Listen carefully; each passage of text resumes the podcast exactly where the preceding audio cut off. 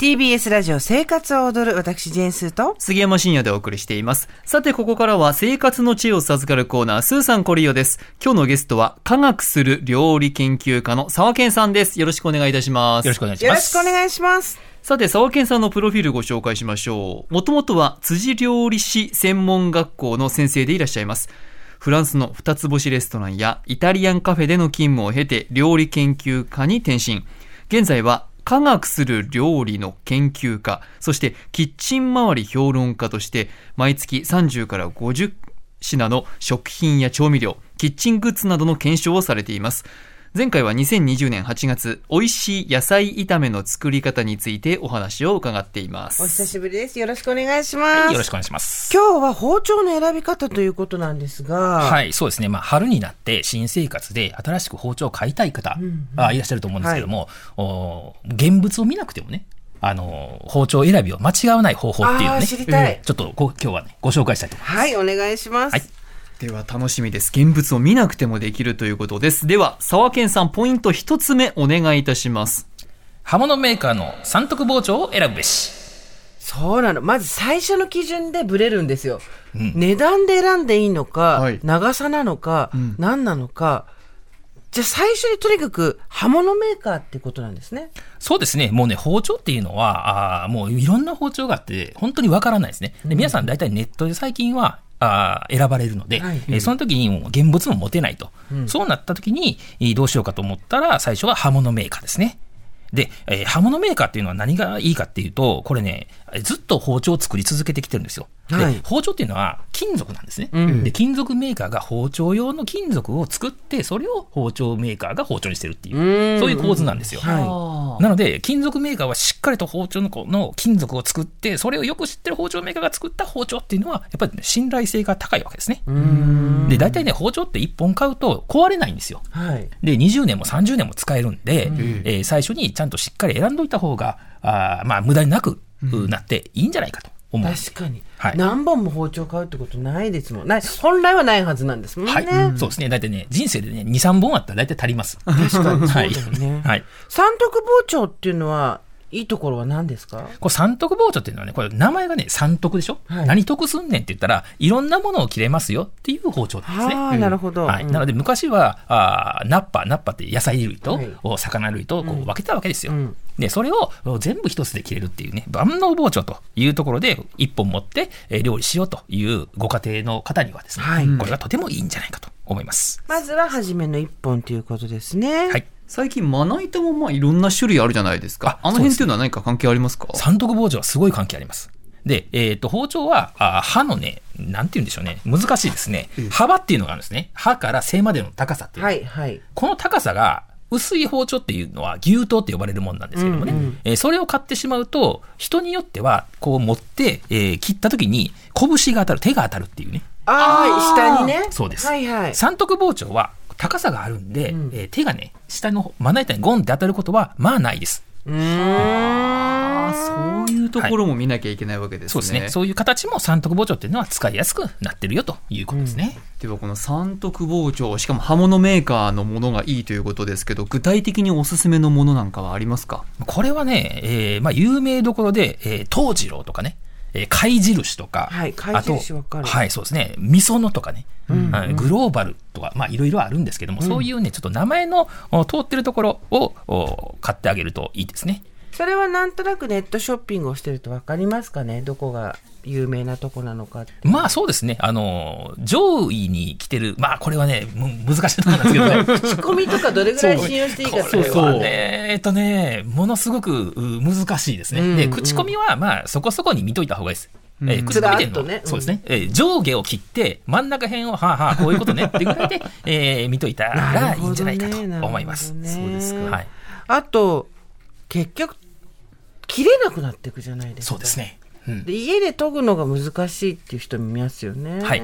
これね、あの、研ぎサービスっていうのはね、あの、包丁メーカーでやってたりするんで、最近は。はい。なので、郵送で送って、えー郵送で、えー返してもらうっていう、そういうサービスもあるし、あとはね、あの、デパートとかに行くと、包丁研ぎが来てたりするんでいるいる。うん、いるいる。はい。そういうところに出していただくと、まあ、だいだいたいどうしようね、1本1500円ぐらいですかね、今。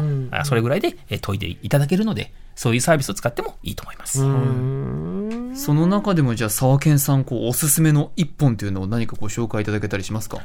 おすすめの一本はですね、僕はですね、えーっとですね、貝印のですね、包丁がありまして、関孫六の三徳包丁で、えー、16.5センチの包丁っていうのがあるんですね。はいはい。これ、あの、今、あの、ネットでパチャパチャってややっていただきますと、すごい出てくると思うんですけども、16.5センチっていうのは、な、どっからどこまでの長さあ、これね、刃渡り、刃ですね。刃の長さ。刃の長さなんだ。はいでそれが使いやすい長さ。はい、すごい使いやすいです。で、あんまりね、長すぎると、その、まな板よりも大きくなったりとか、いろんなことがあって、はいはいえー取り回しがね、難しかったりするんですね。あなんか見た目もすごくスタイリッシュな感じのはい。で、これはね、ねえーはい、あの、一体型と言いまして、えーハンドル、ハンドルで絵ですね。はい絵と刃が一体型なんですよ。はいで、一体型にしとくと、まあ、あの、汚れとかね、えー衛生面ですごくういいので、うんうんえー全これがすごくいいなと、と抜けたりしないです。はい、思います。ゾウリンゲンみたいですね。あぱっと見。そうですね。えー ドイツの、ドイツの刃物メーカー、はいゾウリンゲンみたいな見た目だけど、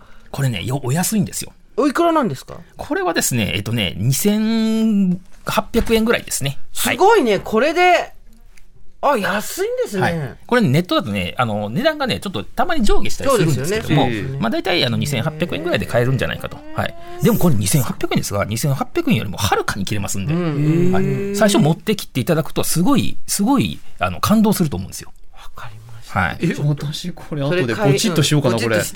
うんおすすめ度ちなみに4.67と表示されております沢健さんおすすめの貝印関孫六焦燥焦燥は巧みに想像するという感じですね。焦燥三徳包丁 165mm です。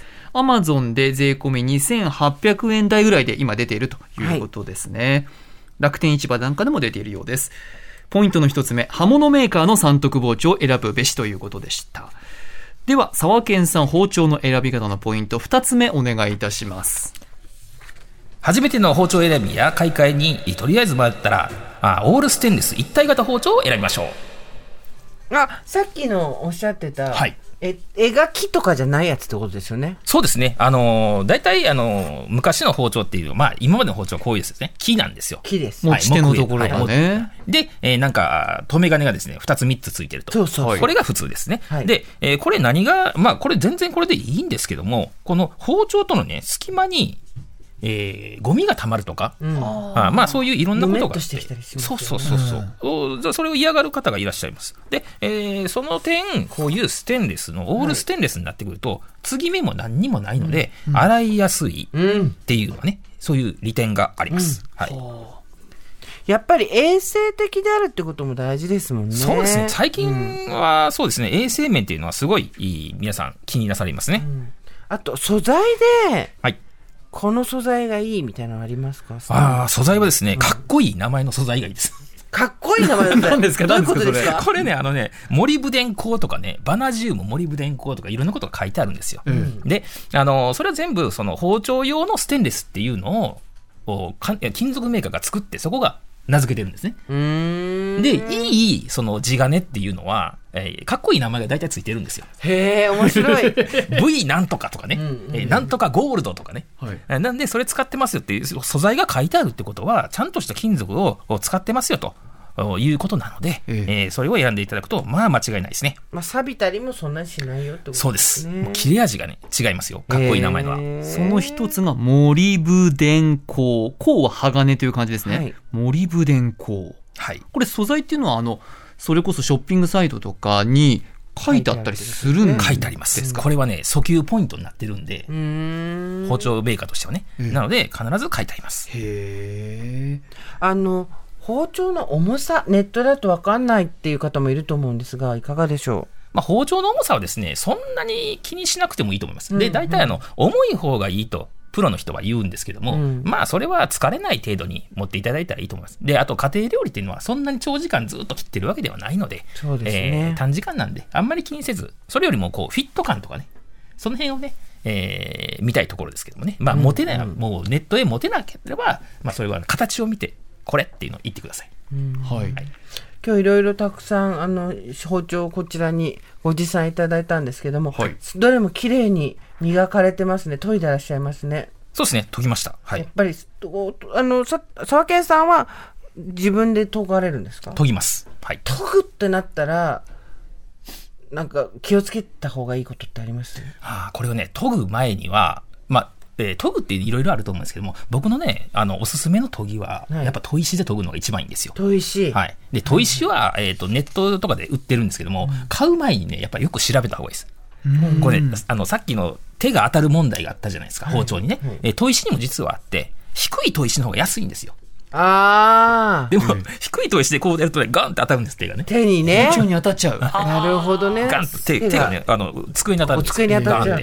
なので、えー高さのあるやつ、重いやつ、長いやつっていうのがいいわけですよね。わかりやすいですね全部、うん。はい。高さのあるやつ重いやつ長いやつ。長いやつ。はい。まあ、その辺のことはね、今ね、あの、ネットで、あの、動画とかでね、えー結構出てるんで、はいはいそうまあ、それを探していただいて、ああ、は刃物の研ぎってこんなんやなと思ってやっていただくと、あのね、意外とね、うまくいくんですよ。